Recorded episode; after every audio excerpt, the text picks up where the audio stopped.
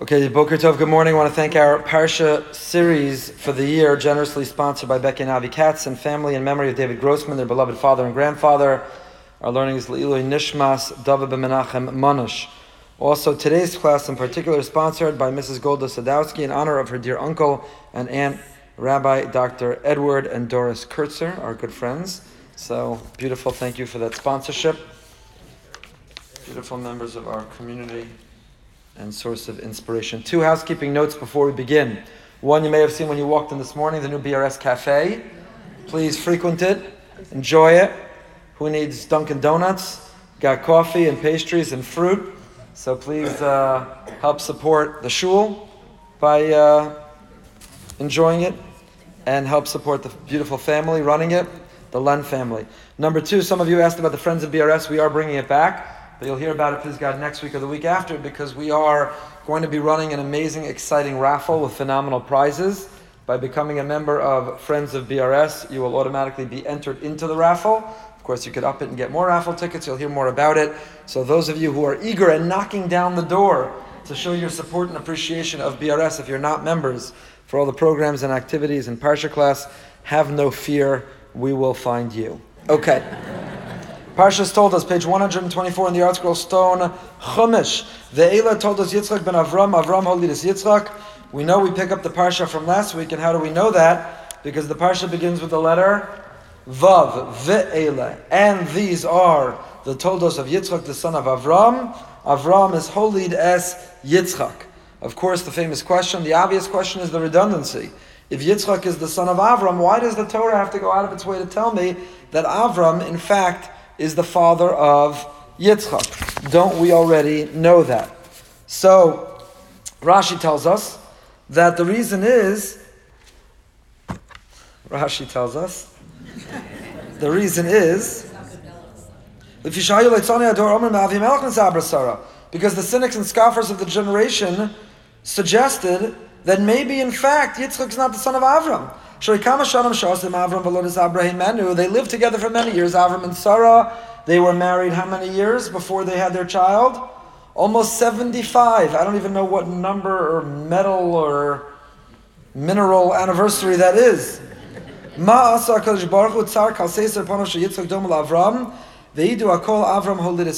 Hashem made Yitzchak the spitting image of Avram. One of my wife's favorite hobbies is trying to figure out who the baby looks like.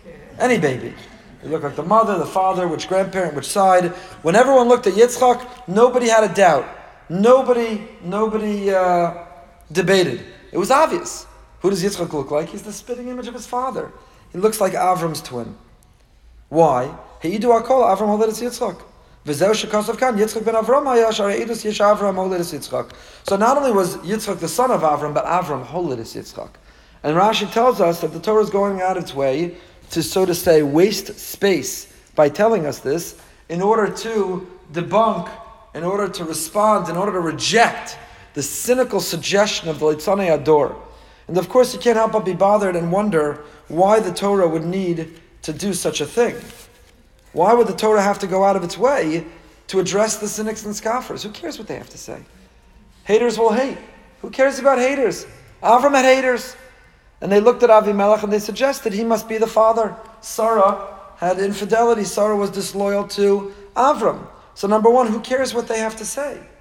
But number two, and moreover, their argument doesn't even make any sense. Why? What do we know about Avram? If Avram and Sarah together for 75 years don't have a child, what do we know that would make us assume that Avram was not the source of the infertility? What do we know? He has a son, he has Yishmael. So why would a cynical, even a cynical person, look at the situation and say, hmm, Avram and Sarah don't have a child for 75 years, Sarah finally has a child, it must be Avimelech. What do you mean it must be Avimelech? Avram didn't have a problem. He fathered Yishmael. So the argument, the cynicism, doesn't even make sense. And why would Hashem make a miracle that Yitzchak looked exactly like Avram? And that's no less than a miracle. That's why Rashi is telling it to us. That's why the pasuk uses the extra language. Avram holy is Yitzchak. Hashem has to go out of its way to address cynics and scoffers. Who cares? The answer is you see from here how powerful cynicism is. You see just how pernicious Leitzane Hador can be. that the haters, the cynics, the scoffers, the people who mock and ridicule within any community can be so devastatingly dangerous and negative that negativity can destroy. Just dismiss it, ignore it. Why do you have to address negativity? Why do you have to address ridicule? And the answer is because Hakadosh Baruch Hu suspends the rules of nature. He makes a miracle. Because if he doesn't, if he leaves it unanswered, then the Leitzanei Ador are such a powerful and destructive force, they could have such a negative impact. But Rabbi Soloveitchik addresses the Medrash in a very, very different way. I may have shared it with you before, but it's worth repeating. The classic understanding is what we just said that they looked at Avram and they said, Look at that old man, 99 years old. I mean, seriously. Could he father a child, even with the advent of modern medicine and technological breakthrough? But could Avram father a child? And therefore Hashem made it obvious Yitzchak was Avram's son. They looked exactly like. That's the simple way to understand it. But Rabbi Soloveitchik, in one of the Chamesh Drashos, in one of the five famous talks he delivered to Mizrahi, he says the cynics didn't doubt Avram's physical ability to father a child. That was not what they were challenging here. That Avram could not be the biological father. They were challenging something altogether different, and I think this is very relevant and very important for our time. They were doubtful that an old man with old, outdated ideas could communicate it to a young person from a new generation. 99 years old, like, you know, even my kids, I don't consider myself so old, but they'll tell me, you think that way because you're from the olden days. That's the words they use. You're from the olden days. And I have to tell you something that the world is moving so quickly, so radically fast, that the truth is I am from the olden days. I can't explain to my kids that when Yocheved and I were dating, there was no cell phone. So in between when I left where I was leaving and got to where I was going, we couldn't talk. We couldn't text. There was no ways to redirect me if I got lost.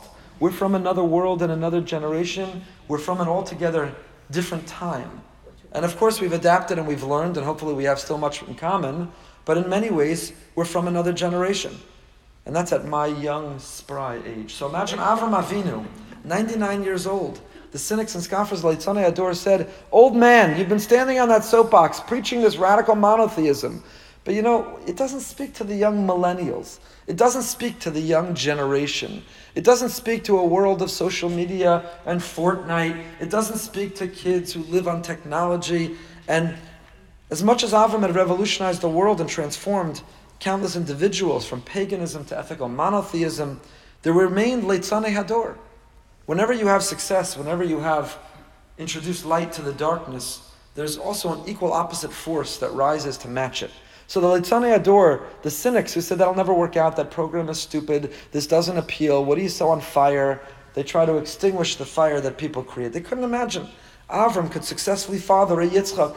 How could an old man with extreme ideas inspire a son to embrace his legacy and to follow his footsteps and to live his lifestyle? It's impossible. It doesn't speak to them. Shabbos and kashrus and tefillin and Talmud Torah, like it doesn't speak to the generation who are enlightened and progressive and who've expanded their minds and broadened their ideas. How could that old, archaic, how could those traditions and how could that lifestyle possibly speak to them? Let me read to you Rabbi Soloveitchik's words. People laughed at the event. They didn't believe Yitzchak would inherit Avram. That he, a young lad of the new generation, would continue to carry Avram's visions and laws, and that he also would engage in building altars and calling in the name of Hashem. They laughed at Avram's dreams that his son would give his life for Torah and fight for the sanctity of Avram's house. The scoffer said, Sarah conceived from Avimelech. Others claim they brought themselves a foundling from a marketplace. It's impossible to pass on Avram's outlook, the mitzvahs of Avram, his statutes and laws, to the modern generation, to young Yitzchak who fights with a rifle, works in laboratories, and thinks in modern categories of thought. When Avram dies, people said his entire philosophy will perish. His altars will be dismantled, his Shulchan Aruch will be eaten by moths, and all trace of his life will vanish, just as the grass will grow over his grave. And Rabbi Soloveitchik continued the same theme throughout our parsha. He saw this theme emerging as well later in the story of when Avram passes, the Plishtim fill in the, the wells that Avram had dug, and Yitzchak, what does he do? He redigs the very same wells. Difficult and arduous process, and he gives them the exact same names. He calls them the same names as his father. And we read this parsha, and every year we raise the same question. Not we, collectively we, everyone learning the parsha that we say our Shemona Esrei every day. We begin Avram, Yitzchak, and Yaakov. Okay, Avram, okay, Yitzchak, okay, Yaakov. And we have the big three, our forefathers, Avram, Yitzchak, and Yaakov. But you know what? The Torah Sefer Bereshis is replete with stories about Avram. We understand his legacy. We can feel his impact. We know his influence. Stories filled with Yaakov and his progeny and his leadership and his struggles and his breakthrough. Who's Yitzchak? When you say Elokei Yitzchak, and we're trying to tap into the Yitzchak inside us, every time I, when I try to concentrate on Shemona Esrei, when I say Elokei Avram, I'm thinking of the God of, of Chesed and Avram, and how do I relate to Avram, and in what way is my life similar to Avram? The God of Yitzchak, in what way am I similar? Is my life similar to Yitzchak? Elokei Yaakov, I'm trying to tap into their experience that's shared with me, their qualities and their attributes and their traits that I relate to or I want to identify with, and using that to their life to connect with Hashem. That's how we're beginning our Amida. So Avram, I know what to think about. Yaakov, I know what to think about. What in the world am I thinking about with Yitzchak? The big three. We have so little. He literally barely speaks. We have so little dialogue and we have so little narrative about Yitzchak. Who is Yitzchak and why are we learning about him? And why does he qualify to be one of the big three? And what are we supposed to be thinking about when we say Elokei Yitzchak? All very important questions. And the answer clearly is it's brought by many. Yitzchak is the ultimate role player. Yitzchak is that link in the chain who hands the baton from Avram to make sure that it gets to a Yaakov. And we live in a world that says, who is a Yitzchak? We dismiss him. He didn't have so many followers on, on Facebook. He didn't have as many on Instagram. He wasn't an influencer. Yitzchak wasn't even on social media. People didn't know his name. He wasn't in the spotlight. And you know what his major contribution is? He redigs the very, he can't dig new wells. So the Plishtim filled in the wells of your father.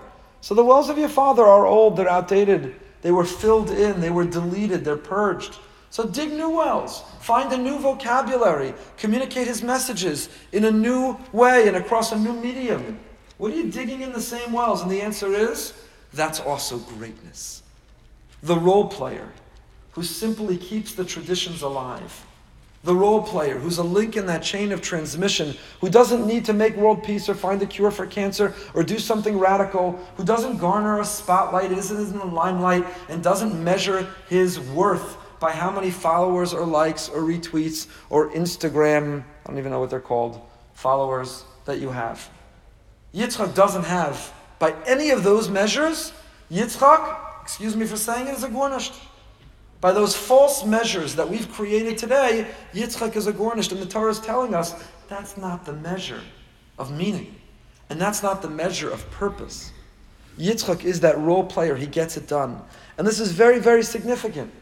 Because he specifically does not find a new medium and a new language and doesn't have to be in the spotlight. He is satisfied with redigging the wells of his father. He's satisfied with taking the influence of his mother and his father, Yitzchak, the legacy of an Avram and Sarah, and living it in his life in his own quiet way, but a way that determines that there is a continuity. And there's nothing short of heroism in that.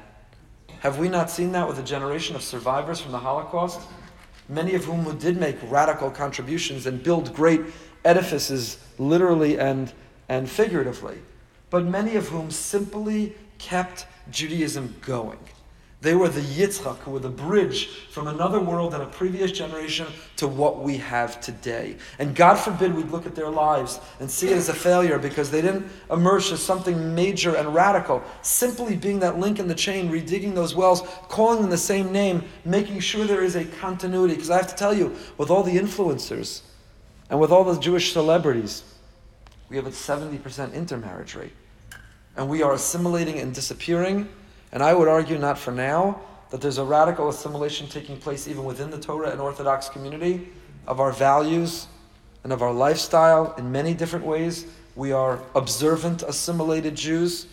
And therefore, we should not minimize or dismiss the people who simply redug the wells and called them the same names and kept that value system and that legacy and those lifestyles very much alive. That was Yitzchak's greatness. When you need something to think about when you say Elokei Yitzchak, you think about simply getting through the day and remaining a Torah true Jew, and raising children and grandchildren, and ensuring there is a continuity of our people and of our values. and that's the meaning, the Rav says, of what it means Yaakov, Yitzchak redug the wells. He saw the conflict between the Plishtim and Yitzchak as symbolic of the doubts and the cynicism surrounding Avram's philosophy and worldview. They filled in the wells of Avram because they thought nobody would be interested in them anymore. These are outdated, expired ideas. And Yitzchak came along and he redug them and he said, No, Torah's messages are timeless. Our values are eternal and immortal. They are relevant and they are the answer in each and every generation. He redug the wells and he gave them the same name and he made this statement and he affirmed that they are not part of the past, but they are what we need to ensure a future. And the Rav's interpretation, which was offered in the 1960s, is so much more true today. When you look at the Pew study results and you look at what's going on all around us, the Leitzane Hador, who's winning? The Leitzane Hador or Yitzchak Avinu? The cynics and scoffers who are radically trying to change who we are and what we believe or have walked away from it altogether, who see it as no longer relevant, who see it as not meeting the measure of, of civil rights, and who see us, the Torah, as being something which is judgmental, the Torah as something which they can have no part of, or Yitzchak Avinu, who's, who's, living, who's winning? Let me just end this section by reading to you one more paragraph from the Rav. Yitzchak dug again and he called their names after the names by which his father had called them. The same Gemara, the same Shulchan Aruch, the same Shabbos, the same laws of divorce. Who could have foreseen that the young modern Yitzchak would also say that a divorcee is forbidden to a priest, that he would demand a kosher kitchen and fight for religious education, who could have guessed that he would speak with the same language that old Avram spoke, as the author of the Shulchan Aruch, the Ramah, the Gaon of Vilna, as Rav Chaim of Volozhin? That Yitzchak embraced, and we see there is this battle, but Yitzchak is very, very much alive, and that is our mission. Is not necessarily to measure and to live up to the Avram and the Yaakov, to be satisfied to live the life of the Yitzchak. Ve'ela Toldos Yitzchak ben Avram, Avram holy this Yitzchak. Yitzchak embraced the legacy of his father, and it's up to us to take that baton and to continue to pass it and to pay it forward. But here's another interpretation of what it means. Avram holid es Yitzchak. That Rashi says Yitzchak was the spitting image of Avram. The Gemara actually learns from here, many know this Gemara, that if you have a need and you find someone else, but also davar, who has the same need, if you daven for them, you're ne'enetchila. How do we know that? From where do we learn that? We learn it from Avram and Avimelech. Because when Avram and Sarah go visit Avimelech, and Avimelech is struck with a plague because he didn't know that Sarah was Avram's wife, not his sister.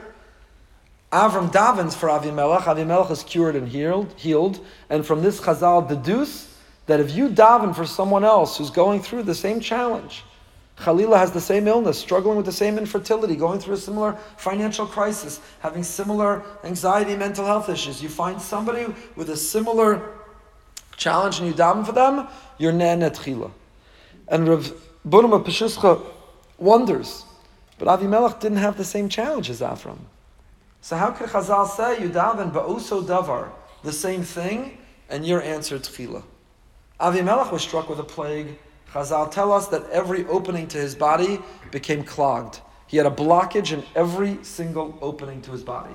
Now that included, therefore, infertility, but it also included a lot of other major problems. And that was not the same problem Avraham had. Avraham, in fact, didn't have a fertility problem at all. As we know, he fathered Yishmael. So how could Chazal learn that Avram davened for Avimelech, and therefore he was answered Tchila? Listen to what Rav Bunam says. Such a magnificent, magnificent interpretation. Says he heard it from the Chiddushei HaRim. He says the following. He says the following. Amazing idea. He says, would it have been in Avram's best interest for Avimelech to remain sick? There were these Litane Ador, who, because Sarah spent a few moments secluded with Avimelech, would later accuse that that boy must be the son of Avimelech. So wouldn't it have been, bless you, in Avram's best interest to not daven, to not intercede or intervene on behalf of Avimelech? Let him suffer, let him struggle, and that way no one ever in the future could offer that false accusation. And yet, nevertheless, Avram davened for him. And Chazal, we're learning a different lesson from here. That when you daven for someone, even when it's against your best interest, then netchila. That's what a Baruch Hu truly loves. When your empathy is so strong and powerful that you can't stand to see someone else suffer. And that feeling is so strong that you can't stand to see someone suffer, that you're willing to daven for them, even though by davening for them it could come back to hurt you. That's, that's the midah of Avram Avinu. That's the quality of Avram Avinu. You daven for your competitor, even though their struggle might make you more successful, but you can't stand to see them suffering. Avram down for Avimelech, even though it was in his best interest for Avimelech. This is the mid of Avram. That's what it means chesed. That's how far his empathy goes. It's going back a parsha, two parshios. But you know, when the malachim come, it's asked. Because Baruch Hu sends three malachim. Why? Rashi there tells us. Because every malach can only do one job. So one comes to say Sarah's pregnant, and one comes to destroy Sodom, and one comes to check on Avram and help him heal. One comes to visit Avram and comfort Avram. But two questions. Number one, when Rashi quotes it, he quotes it out of order. He says it in the order I just told you. To give the Besora Tova, give the good news about Sarah, she's pregnant. Number two, destroy Sodom. And number three, to visit and comfort Avram. Question number two is that Chazal tell us that the Malach who came to destroy, to comfort Avram, also came to save Lot. What happened to the rule? A Malach can only do one job. I thought that was the rule. Isn't that Malach doing two jobs? So I saw the most magnificent pshat. It's Golena Rebbe. He says, the third pshat, the, why did Rashi give it to you in the order he gave it? It's not chronological. The angel should have first come to visit Avram, then give the good news about Sarah, then destroy Sodom. Why is the order the news about Sarah, destroy Sodom, comfort Avram? So he says this, Golena Rebbe, because you're making a mistake. If you think that that third malach came to comfort Avram for the bris, because he had a surgery with no anesthesia, he didn't come to do Bikur Cholim to comfort him from that. You know what he came to comfort him from? The destruction of Sodom. Avram was in more pain by the thought that human beings, that an entire city were being wiped out. He needed to be comforted and visited from that more than the surgery that he had. And therefore, that Malach wasn't doing two jobs by saving Lot and comforting Avram. That was the same job, not two jobs. You see the degree, the level of empathy that Avram had. Both Sodom were evil, wicked, and yet Avram still, ben al tismach, Avram still can't stand the thought that people are dying so tragically. He needed to be comforted from that thought, even the demise of wicked people. Avimelech, it would have been in his best interest for Avimelech to continue to struggle. And yet, he davened for someone, even though it went against his own interests, because his empathy, his care, his concern, his sensitivity, his capacity to feel the pain of another was so great that it overrode even his own self interest. That's what you see from this pasuk. Good. Let's go weiter. Let's keep going. Although I was going to tell you one other thing, but I think it's important to get past the first pasuk. Maybe. I was going to tell you. I'll just bring up the question. That you'll notice the Torah tells us a similar thing about Yitzchak and Avraham, and it tells us a similar thing about Yishmael and Avraham. The difference is it says Avram holid es Yitzchak, and when it says about Hagar, it says Yalda, she bore Yitzchak. What's the difference between holid and Yalda? It's a fundamental, very important difference between holid and Yalda, and I'll leave that for you as a question. But the parsha continues. You got to do some homework too. I'm not doing all the work here. Continuing. Torah tells us. Yitzchak was 40 years old when he took Rivka, the daughter of Besuel, who came from Padan Aram, Achos Lavan HaArami, the sister of Lavan. This was her shidduch resume. Can you imagine? Her shidduch resume is, my father's Besuel, my brother's Lavan, I grew up in Padan Aram. That was her shidduch resume. I don't know if it had a picture, no picture, or she posing by the well. They brought in the photographer. He photoshopped the image of her leaning on the well. Fine. But we know that Yitzchak and Rivka were barren. They struggled with fertility. Chazal tell us is one of the most painful, painful challenges that a person could have. Unbearably painful challenges that a person could have. Unbearably. I'll tell you an amazing story. There was the, the Leshem, the Baal HaLeshem. Anyone ever hear of the Leshem? Was a great, great Kabbalist. And he had a daughter. And his daughter got married to a Levinson, and they were married for 17 years with no child. 17 years with no child. And the Leshem, this great Kabbalist, said to his daughter, Travel to Russia. I heard of an expert there. It's the last shot, it's your last chance. So travel to Russia spent three months with this expert undergoing evaluations and testing and experimental treatments. And finally, the doctor called him in and said, banged on the table and said, you have as much a chance of having a baby as this table. Great bedside manner, apparently, in Russia in that time. And of course, she was distraught, despondent, broken. 17 years of longing and waiting and hoping and wanting and dreaming, all crushed and broken. She came home and her father said, It's good news. And said, It's good news. The doctor told me it's impossible. It can never happen. How could that be good news? And he said to his daughter, My dear daughter, Kolzman, so long as you thought there was a doctor somewhere on the planet Earth who could only do this treatment or intervene in this way or adjust this part of your lifestyle, then your dream would come true you held out hope for him. And your davening was just davening to Hashem, but you really just held out hope to find that doctor. But now that you know that the best doctor on earth has told you it can't happen, now your davening will be as sincere as it gets because you realize there is only one source.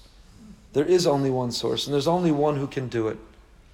And so then she davened, and her davening was altogether different because she had given up hope that the solution didn't lay with any man or any person or any treatment but there was only one solution, which was the Ribbon Shalom. And of course, I wouldn't be telling you the story unless nine months later she had a baby boy, and she named him Yosef Shalom, and he was Rav Yosef Shalom Elyashiv, Rav Elyashiv. The Leshem's last name was Elyashiv, and Rav Elyashiv took his mother's last name as his name in gratitude to his grandfather, his maternal grandfather, the Baal HaLeshem, for inspiring his mother to daven in that way for him to be born. After 17 years of waiting, she davened from the depths of her heart with no hope for anything else, turning all her trust. We're up to in Siddur snippets. We didn't get up to it last night. We're up to the first Hallelujah. After Ashrei, Al tiftechu benedivim, beben adam, don't trust in man. And the Mefarshim say, don't trust in someone, beven adam. They come from the Adama, they're going back to the Adama. If you trust in man, they can't even take care of themselves. No doctor can prevent themselves from getting sick. No doctor can heal everything. We're all going back to the earth from which we came. So al tiftichu, when we have our bitachon, when we put our trust, it shouldn't be in man. Of course, we take our initiative and we go to a doctor and we listen and we express our gratitude for their hard work. Of course. But ultimately, and in the end of the day, and where our bitachon and trust should be placed, is al tiftichu binadivim. So why am I telling you all that? Because in our parsha, Yitzchak and Rivka are suffering from infertility. And the pasuk describes Vayatar Yitzchak Hashem lenochach ishto.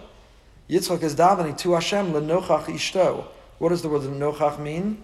Opposite. His wife ki akarahi. She's barren. Vayasar lo Hashem vatar Rivka ishto. And Hashem allowed himself to be to be appealed to, to be appeased, and Rivka conceived. And Rivka conceived. It worked. It worked. What does it mean that Yitzchak is davening lenochach ishto? So Rashi tells us, each one stood in their corner and they davened. And they davened from the bottom of the heart. And why did they each have to daven like that from the bottom of their heart? Because they each had to daven like it entirely depended on them. If you're married to a Yitzchak, you say, I'm going to mumble my davening over here, but really he's the Gadol Ador. I'm relying on him. And if you're a Yitzchak, you say, I'm going to mumble my davening, but my Rebbitzin, she's a tzaddikus. She's mamish, unbelievable. So I'm going to let her davening. She's, I'm going to ride her coattails. So they each went to their own corner because of the image that they had to daven, like there was no one and nothing else, and everything depended on the quality, on the, on the um, how genuine, how authentic, how true their turning to Hashem would be. Their turning to Hashem would be. You know, one of the reasons which is suggested of why we don't have mixed seating when we daven, which is the halachic. We just had a Shal this past week, our scholar in residence talked about the famous case from Michigan and uh, the whole fight for the Mechitza in America, which is in the Orthodox community no longer a fight, but once upon a time was a very serious fight. So why do we insist on davening separately?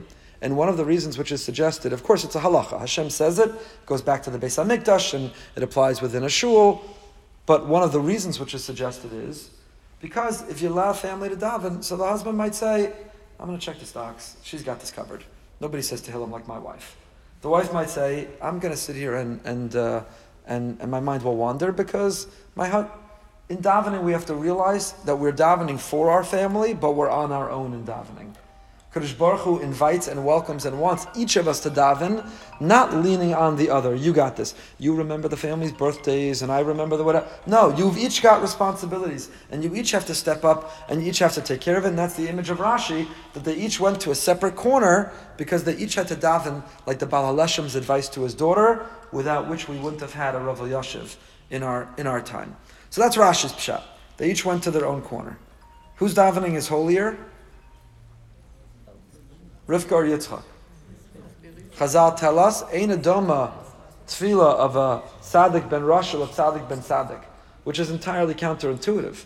If you'd ask me whose davening is holier, I'd say Rivka. You come out of a house of a Besuel, you grow up next door, your bedroom is next to a Lavan, and you come out at Tzaddikas, your davening is going to be even holier than a Yitzchak. So I saw once a beautiful interpretation. I forgot where I saw it. I forgot where I saw it. I saw a beautiful interpretation. That you know, when you're the daughter of a Rasha, on the one hand, it's extraordinary that you emerge at Tzaddikas. On the other hand, you look at your father and you want to run the other way. But when you're the son of an Avram, you can never live up to it. How many children of great people go off the derech? Because they don't even want to compete. They don't even want to challenge themselves because they think they can't even reach the toenail of their father. Why bother? There's a whole study of second generation of survivors in this area. Because you're going to come home and complain that you fell off your bike and skimmed your knee, and your parents are going to feel bad for you when they went through Auschwitz. So there's a whole psychology of second generation. Not everybody, and I'm not an expert in it, but there are people who studied it, who talk about when you're a tzaddik ben tzaddik, it's much, much harder to stay, or it's much harder to become a tzaddik ben tzaddik. You can become a Benoni ben tzaddik. You can become a Rasha ben tzaddik. But to be a tzaddik ben tzaddik, that is really, really hard. And that's why it's counterintuitive. But Yitzchak, who became a tzaddik ben tzaddik, is in some ways even more, even more impressive. What does it mean, lenochach ishto, opposite? So Rashi said the images of the two opposite corners. The Rashbam says he davened bishvil ishto, for his wife. What does that mean, for his wife? Is that condescending? Is it disparaging? He davened for his wife, like she needed him, the big Yitzchak. What does that mean? So on the one hand, you could simply say because she's the one who needed to conceive, she's the one who needed to carry a baby. He was davening for his wife for the prayer that she would conceive. The Meshech Chochmah of Meir Simcha says, no, very practically speaking, much like with Avraham, Yitzchak knew that the problem, the fertility challenge, did not lie with him. And how did he know that? How did he know that? Yitzchak. How did Yitzchak know that? Because when Yitzchak gets his name, the Torah tells us, Lizaro Acharav. Yitzchak is given a promise that he will be the continuity of Avram. So he knew he would have children. He wasn't worried for himself. For whom was he davening? Lenochach Ishto. Because he knew his mother had challenges, and his father therefore found Hagar. So if it wouldn't work out that Rivka would be the matriarch of his children, but he knew Zaro Acharav, he was going to have children. So therefore his tfilos were lenochach ishto, his tfilos were on behalf of whom? On behalf of, on behalf of his wife. On behalf of his wife.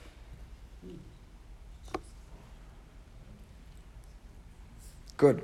The Amshanover has a different shot. I'm grateful to uh, my friend Rabbi Mirzov who shared this with me. Rabbi Yaakov David of Amshanov says on this pasuk, "V'chi lo Yitzchak avinu makom laspala rak lenochach ishto." He only had a place to daven, like opposite, staring at his wife. Well, what's the image? Tine Rivka tzaddikas haisa mispalal shatana b'schus Yitzchak. V'Yitzchak mispalal shiana b'schus Rivka tzaddikas. Ki alav ein rabusa shetzadik hu, ki avav gam ken hayat tzadik. Aval Rivka shaisa bas Rasha v'amda b'tzkascha zchus gadol mizchuso, v'zeo perish lenochach ishto. Mashahi haisa mispalal b'schusa, yahu mispalal b'schusa. It's the opposite of what we said a moment ago. It's a beautiful image. Yitzchak is davening and he says, You know, that I'm a tzaddik, I grew up in the house of Avram. But Hashem, you know why you should answer us? Because of her. You see her? Do you know where she came from? Do you know what she emerged to be? Do you understand the virtue and the merits of my wife? The Rasha, the evil home she came out of? So Hashem, don't answer me because of me, because I grew up in the house of a tzaddik. It's no big deal that I became a tzaddik. But her, Lenochach ishto. He says the opposite shot. Lenochach ishto, that Yitzchak is invoking the merit of Rivka to suggest just how incredible, just how extraordinary she is, and that's why Hashem, and that's why Hashem should answer. Okay, let's make it past the second passage. Even though there's so much more to talk about. you Gemara Sukkah Vayetar Iter is a pitchfork. Just like a pitchfork turns over the hay, so too we can change Hashem's mind. It's a fundamental question about tefillah from here. I'll pose this to you again as a question. So I'll give you two pieces of homework. You look like you people can handle it. Two pieces of homework. Vayetar, a pitchfork, it turns it over. Why would I want to turn over Hashem's mind? This is a classic question. I'll leave it to you to talk about and think about. If we believe everything God does is for our best by definition, He is infinite, I'm finite. He's omnipotent, I'm limited. He has the broadest vision, He's all knowing, He can see it all, and I'm limited by what I can see and where I am. So if Hashem determines something is in my best interest, why would I want to change His mind? Why would I want to turn over vayetar iter like a pitchfork that turns over hay? So to tefillah functions like a pitchfork. I can change or transform Hashem's mind. Why would I want to change His mind? If the premise and the assumption is that everything Hashem does is for my best, then whatever I'm hap- whatever's happening to me, whatever I'm enduring, is for my best. Why would I want to even try to change Hashem's mind? It's a very important and a significant question with a lengthy answer, not for now. So Hashem answers her and she becomes pregnant. And now she has twins. And she says, Whoa, what's going on? Why me? Hashem, she goes to inquire of Hashem. And Hashem tells her, Don't worry, you're feeling all this kicking, a whole commotion going on inside you. It's because you have twins. There's two nations, the fathers of two nations, who will ultimately be separated. The might will pass from one to the other, and the older one will serve the younger one. And what is Rivka's reaction? Oh, that's great news, fantastic, shkoyach. And now I understand that, now it's all good. Now I can live with the rest of my pregnancy. And Mepharshim are bothered and wonder, as you may be, and I am, what in the world was that answer? I don't understand. She's bothered, she feels all this activity. Hashem says, no, no, don't worry, there's twins. Oh, there's twins, two nations. I'm good. What is going on? What is going on there? So, it's amazing Kli Yakar. If you have your, your uh, if anyone still brings in the Kuros Gadols, you can look at the Kli Yakar. But Hashem, she goes and she asks, she gets the answer. She has a 3D ultrasound. She sees both twins. I don't know who they look like. Yechiva would figure that out. We know who, who uh, Yitzchak looked like Avram. We don't know who these twins look like. So the Kli Yakar says the following. Kli Yakar says, you know what she was concerned about?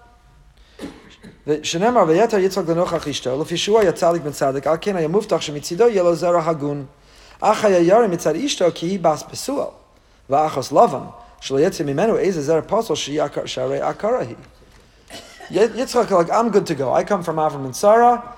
My genes are pretty good. My DNA is pretty good. I'm confident in what I'm going to create. But look at her DNA. Look where she comes from. Look at her shidduch resume. Check out her yichus. Mimena nimshach ha'akaras alkein pen agun mehagar.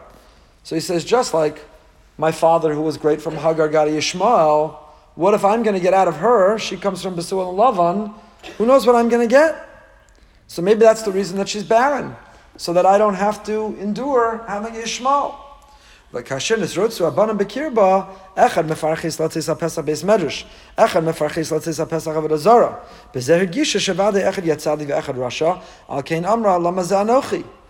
So when she feels the kicking, we know Rashi quotes, she walks by the base medrash, one Yaakov's trying to get out, she walks by the base of zara, and Esav's trying to get out. She says, Lama zanochi, ki kamoni kahagar,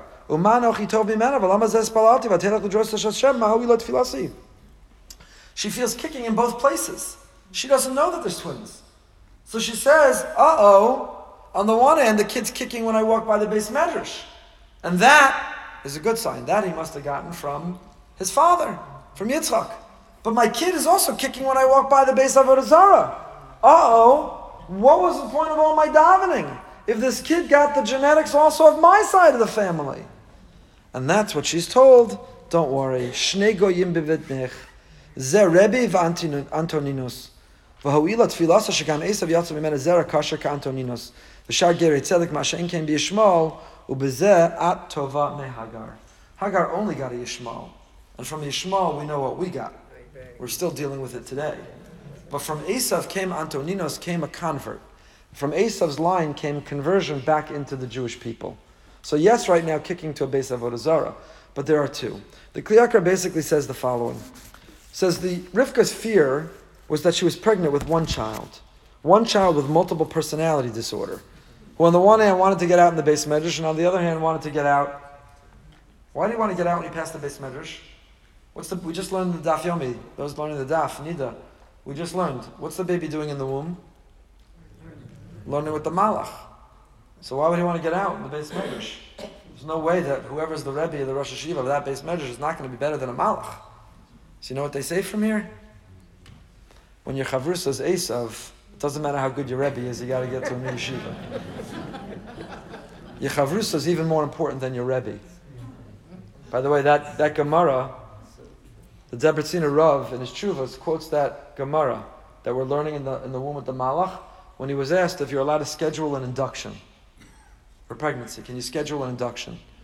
So he says, if it's medically mandated, absolutely. The doctor says you need to be induced early for whatever reason, 100%. What if it's not medically mandated? It's just that you really like that birthday, or the bris would really be convenient if it fell out on that day, or you really want to work around the upcoming holiday weekend. So you're going to induce for that reason. So then he says, if it's not medically mandated, then it's usr. And he gives two reasons. He says, number one, when you're in childbirth, you're in a you're a sheish basakan. It's a life-threatening situation. So when that happens from Hashem, because it's time to give birth, of course. But for you to induce a life-threatening situation electively, you shouldn't. But then he brings a second reason. You know what the second reason is? Bittul Torah. What's the bittul Torah? That the husband has to leave Kaila to take his wife to the hospital to be induced? Now the bittul Torah is the baby in the womb, he says, who's learning with the malach. Why would you want to cut that learning short? So if medically the doctor says you got to cut, cut the chavrusa, we got to get to the hospital, fine. But for you, because you like the birthday or you like the bris fall that day, or it's convenient with the holiday weekend, we don't we don't engage in bittul Torah for that reason. He quotes that reason. So says the Kli Yakar, she thought that she had one child with multiple personalities, and she's relieved to find out that her children have convictions and they are consistent. And even though one of those children has the wrong convictions, but if children have convictions, you can redirect them. But if you're wishy-washy and you flip and you blow at the wind and you can be convinced of anything, that's when we're in trouble. If you at least have convictions, then you can be taught the right thing and you'll follow in the right way. But if you have no convictions, then you're in trouble. The Gemara in Psachim, and Daf Samaches quotes Rav Yosef, who eats your Shavuos, would tell his, uh, his household to create a beautiful meal, with lavish meal, with delicacies and treats. And he said the reason, because he said, if not for this day, namely the day that we got the Torah, Kama Yosef Ika Beshuka. So the simple translation is, he was saying, if not for the receiving the Torah, I'd be like every other Yosef. I'd be like every other Joe in the Shuk. But the Balei Musar say, no, that's not what he was saying. Kama Yosef Ika Bashuka. If not for Torah that creates a unified personality within me, that gives me convictions to stay true to and strong to, Kama Yosef, I'd be made up of multiple personalities. I'd act differently when I'm around different people, and I'd think different things depending on who I just listened to and who I just spent time with. And so, therefore, Rivka was concerned that there was one child with multiple personalities, but when she is convinced that it's two children, at least they have convictions, someone who has convictions, those convictions can be steered, those convictions can be can be turned around. Okay, so who comes out? We know. As these twins, The first one's coming out with a ruddy complexion, and they name him Esav. Who else comes out with a ruddy complexion? Who else in Tanakh do we know has a ruddy Admoni? The same description. David HaMelech. We've talked about this in the past. We won't get into it now, but some bold commentaries point out that being Admoni, having a ruddy reddish complexion. If you have red hair, by the way, studies show I have a child with red hair who once needed uh, reddish hair, who once needed anesthesia. She had surgery. Um, she had broken her leg. And do you know the studies show that you need more anesthesia for a redhead the redheads are filled with such energy and vigor. Anesthesiology studies. I'm not making this up. You can Google it. Must be true. You can Google it. So we know that, that a redhead, again, it's a generalization, but admoni, a reddish, reddish complexion, is more energy, enthusiasm, vigor, dynamism, all wonderful positive qualities. Esav has it. Yaakov is an Ishtam Yoshev Olim. Yaakov can sit and steig and he has Sitzfleisch and he doesn't have to move, he can sit and he can focus. And Esav, if the Torah would have had this terminology, Rashi would have said, what does it mean, Ish Yodeh Atzayid Ish Sadeh, Perush, ADHD. That's what Rashi would have said. Esav, he didn't just have ADD, he was in high definition ADD. He had attention deficit hyper disorder. Esav couldn't sit still. He needed a standing desk. He needed more frequent breaks. He needed. He couldn't take it. He was admoni, and so was David Amelech admoni. So David Amelech takes that and channels it to become the greatest warrior of the Jewish people, the greatest king, who pours his passion into the poetry of Tehillim. And Esav becomes Esav Harasha. And Rav Hirsch says, you know why? Because Yitzchak and Rivka made a mistake. I'm not saying this, I couldn't say it. You could stand near me, lightning won't strike. I'm simply quoting others. They said they made a mistake because they tried to put Yaakov and Esav in the same class and have the same expectations and put them in the same box and turn to Esav, and every day Esav would come home from school with a note from the teacher how much trouble he got in, and they would say, Why can't you just be like Yaakov? Why can't you just sit quietly and listen and learn and be well behaved? And Esav couldn't put it into words. I don't know why, but I just can't. I can't sit still. I can't stop moving around. I need longer to take tests. I need a break. I need a standing desk. Esav couldn't put it into words, and his parents didn't realize they needed individual attention, individual education. David got that individual attention, and when you do, you become a David Amelech. And if you don't, and your whole life you're just not measuring up, and you're a failure, and you're an embarrassment, and you're underachiever, you become an Esav. And that's not on Esav or David, it's on Yitzchak and Rivka, it's on us. Again, a lot more to say here. These are not my original thoughts, but that same word Admoni describes David Amelech as it does describe Esav. And then, ya- then Yaakov comes out, he's holding on to a cave Esav, Yikrishma Yaakov. He's holding the heel of his brother, they call him Yaakov. They grow up, and only when they grow up do we see their personalities. Esav is Yodei Tzayid Ish Sadeh, he's manipulative, he's a hunter and Yaakov is Ishtam Yoshev Oalim. That word tam, it can throw us off. Where do we think of that word tam from the most? The four sons, the Haggadah. And how do we think of the tam in the Haggadah? We do not think of him in an impressive way. He's simple. He's a very simple son. He's unsophisticated. He's simple. He can't articulate a question. He's very simple. So I saw Harabi Milublin, Perish Adavar Sheni Odeh Ketim Maram Hu Korei Tam.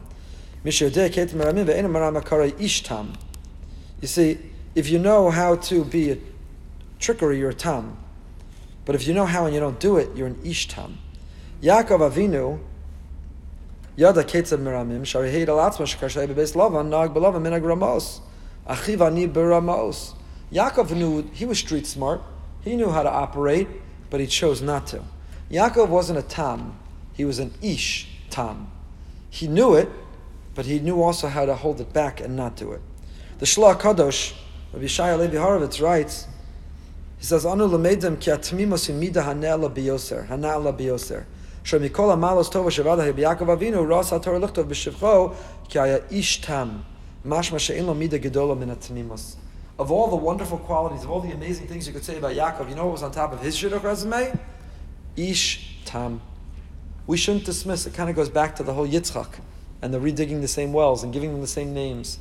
You know, we think that today you have to be able to use big fancy words, axiological and ontological, that today you have to be able, to scholarship and academia, that today you have to spotlight and bright light and followers and fans. Yaakov was an Ishtam. Sometimes there's greatness in simplicity. In the simplicity. And the Shlah says the fact that the Torah tells us this is his greatest quality tells us everything we need to know about what the Torah values in a person, namely being an ish, being an Ishtam. being an ish tam. So I want to tell you something amazing about about uh, ooh. Where does the time go? Ooh. Okay, I'll tell you a couple other cute vortlach and end with one more thing. So anyway, you know the rest of the parsha. We don't have to do the whole overview of the parsha. you got it. You got it. But the pasuk says, "Ulai musheni avi vayisi be'inav kim tateya." What does that mean? Perek Chav Zayin pasuk Yud. Perek Chav Zayin pasuk Yud Beis. Chav Zayin Yud Beis. Top of page one thirty six. What's going on here? Rivka has recruited Yaakov. Again, we've spoken about in the past. I'm not going to talk now. Why did? How could Yitzchak have made such a mistake, thinking that Esav was the one? He underestimated Yaakov. How did he underestimate Yaakov? Rivka got it. So, their debate, really, the Malbim says, is Yitzchak wanted an earner, Rivka wanted a learner. Yitzchak said, Esav knows how to hunt, he knows how to provide, he knows how to take care. If this whole experiment my father started is going to continue, we need an earner. And Rivka said, relax, we need a learner. Now the truth is Yaakov became an earner learner. He knew how to do both. Those with grandchildren or children of Shidduchim know this bizarre language I'm using right now, which is absolute bizarre language, which isn't part of our Masorah. I'm embarrassed to be using it. I'm embarrassed to be in it. But we've talked about in the past. What was the debate between Yitzchak and Rivka? How could Yitzchak have been so? How could Yitzchak have been so wrong in putting his faith and trust and thinking Esav was his con- continuation? How could he have misjudged or underestimated Yaakov so much? But that helps us understand the rest of the parsha because Rivka is busy, not trying to. I can imagine the pillow talk the night after Yitzchak realizes Rivka is the one who schemed the whole thing to fool him with the brachas. I don't know how the marriage continues after that. But the answer is, Rivka every night tried to convince Yitzchak. I'm telling you, you're betting on the wrong horse. We love our two sons. We tell them we love them equally, and probably we do somewhere. But I'm telling you, I'm telling you, Yaakov's the one. And Yitzchak says, no, no, no. Yaakov doesn't have it. He's tam. He's an ish tam. He's too simple. He's too trusting. He's too believing. He, he lives in the ivory tower of the base medrash. Our people, he'll never survive Gullus. How will he ever learn how to live through the pogroms and the exterminations and the exile? We can't rely on a Yaakov to take this people through that. We need an Esav, a hunter who knows how to be manipulative, who can operate in the field, who has street smarts. They were having this debate every night, and Rivka every night was telling him, You're underestimating our little Yaakov. and if you don't believe me, I've come to the conclusion this is the only way to show it to you. Yaakov, come over here. We need to show your father that you, Esav has nothing on you. That even when you're Kol Yaakov, you can have Yadayim Yadei Esav. That you will, when you need to form an IDF, and when you'll need to take up weapons, and you'll need to defend yourselves and to found a Jewish homeland, even though Kol Yaakov, there's never been a bigger supporter of Talmud Torah in the history of the Jewish people than the state of Israel, than the government of Israel. The finances of the government of Israel, the Kol Kol Yaakov in Eretz Israel, the yeshivas, the kolim in Israel today are greater than at any point in all of Jewish history and the biggest supporter who is financing that Kol Kol Yaakov is the state of Israel. Make no mistake about it, with all the people who want to pin them as hating religion and so on and so forth. It is by far the biggest supporter of Talmud Torah in the history of Israel. Our Kol Kol Yaakov is resounding and echoing strongly. But Rivka was right. When we need it, we have Yadayim Yadei Esav. When we need to, we have those Yadayim Yadei Esav to protect our people and to do what we need. And Rivka was manipulating, was with Yaakov, manipulating the situation to prove to Yitzchak, Esav's got nothing on Yaakov. He's got it. He could do it. So in this context, in this context, Yaakov is hesitating, and he says, "But what are you talking about? My brother is like a hairy beast. My brother's a hairy guy, and I'm an ish chalak. I daven by the Ashkenazim. There's no way. Ulayi musheni avi. Maybe my father will feel me. Kim sateya. He's going to feel me, and I'll be a mocker in his eyes. He's going to figure out this whole facade, this whole fraud. He's going to see through it. And then I'm going to get a curse, not a bracha, and I need a bracha. So Rav Naftali of Rapshas, the Rapshas says, Ula Yimusheni Avi is not talking about Yitzchak. Ula Yimusheni Avi is Avi Shebashamayim. Yimashmesh v'yivdok is Kol Ma'asai. What if Hashem sees that I'm a fraud and I'm a faker? That I shuckle so hard in davening when I'm at shul, that I purport to be this religious, virtuous person when I'm in public, but really in private, that really, chalila, I'm somebody. That's how we should read the pasuk, says the Rapshitzer. That it's not just our physical father, but that we should live our lives. The olam adam A person should should realize ulay yimusheni avi. Where did he get that from? That language, yimusheni is we Chazal encourage us to be mimashmish b'masav, to examine, to feel our own actions. Ulay yimusheni avi avi. Maybe my Father in heaven is going to feel me and figure out who I am. I was going to tell you this whole beautiful, incredible word from the Rav that I don't have time for, so I'll end with one last thing, which is a beautiful kotzker. Also, these are Hasidic word on the parsha, a beautiful kotzker. Vayach yatzo Yaakov, meis Yitzchak mitzei pasuk pasuk lamed. Page 138. What happens? Yaakov gets the bracha from Yitzchak, he pulled it off.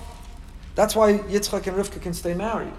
That's why not only is their pillow talk comfortable, but Yitzchak says to Rivka, You were right. I should have listened to you all along. You were right. Yaakov pulled it off. Look at that. Our little boy Yaakov. Who knew he had it in him? You were right all along. Vayika Shakila Yitzchak Lavarach Yaakov. Yitzchak had finished giving the bracha to Yaakov. He ach yatzo yatzo Yaakov. Yaakov left me'es pene Yitzchak Aviv from the face of his father Aviv. The Esav Achiv ba mitzei do. And his brother Esav came from where? From his hunt from hunting. Says the Kotzker Rebbe that at the moment that we leave Me'es Pnei Yitzchak Aviv, when we walk away from Kedusha, you know what fills that vacuum? Esav Achiv Ba. When we are Yatso Yatsa Miyakov, Esav Achiv Ba. Either we are living lifestyles and promoting holiness, or in the vacuum and the absence of holiness, it will be filled with the mentality and the attitude and the lifestyle of an Esav. And that's why he says the Kotzker I don't personally have this minhag, but many do, that on Motzei Shabbos, when the Kedusha of Shabbos leaves, in order to fend off what could be the, the koach of an Esav, we say V'yitein Lecha. Where does V'yitein Lecha come from? It's our parsha, that's the bracha that Yitzchak gave to Yaakov. When Shabbos leaves, and in the vacuum of the holiness of Shabbos, the challenges, the struggle of the weekday, the Esav could come in order to fend off the Esav, we say v'yitein lecha. Some have the minhag of saying v'yitein lecha, which is exactly the bracha that Yitzchak gave to Yaakov. A lot more to talk about. Wishing everyone a wonderful day. Feel free to get a coffee or pastry at the BRS Cafe on your way out.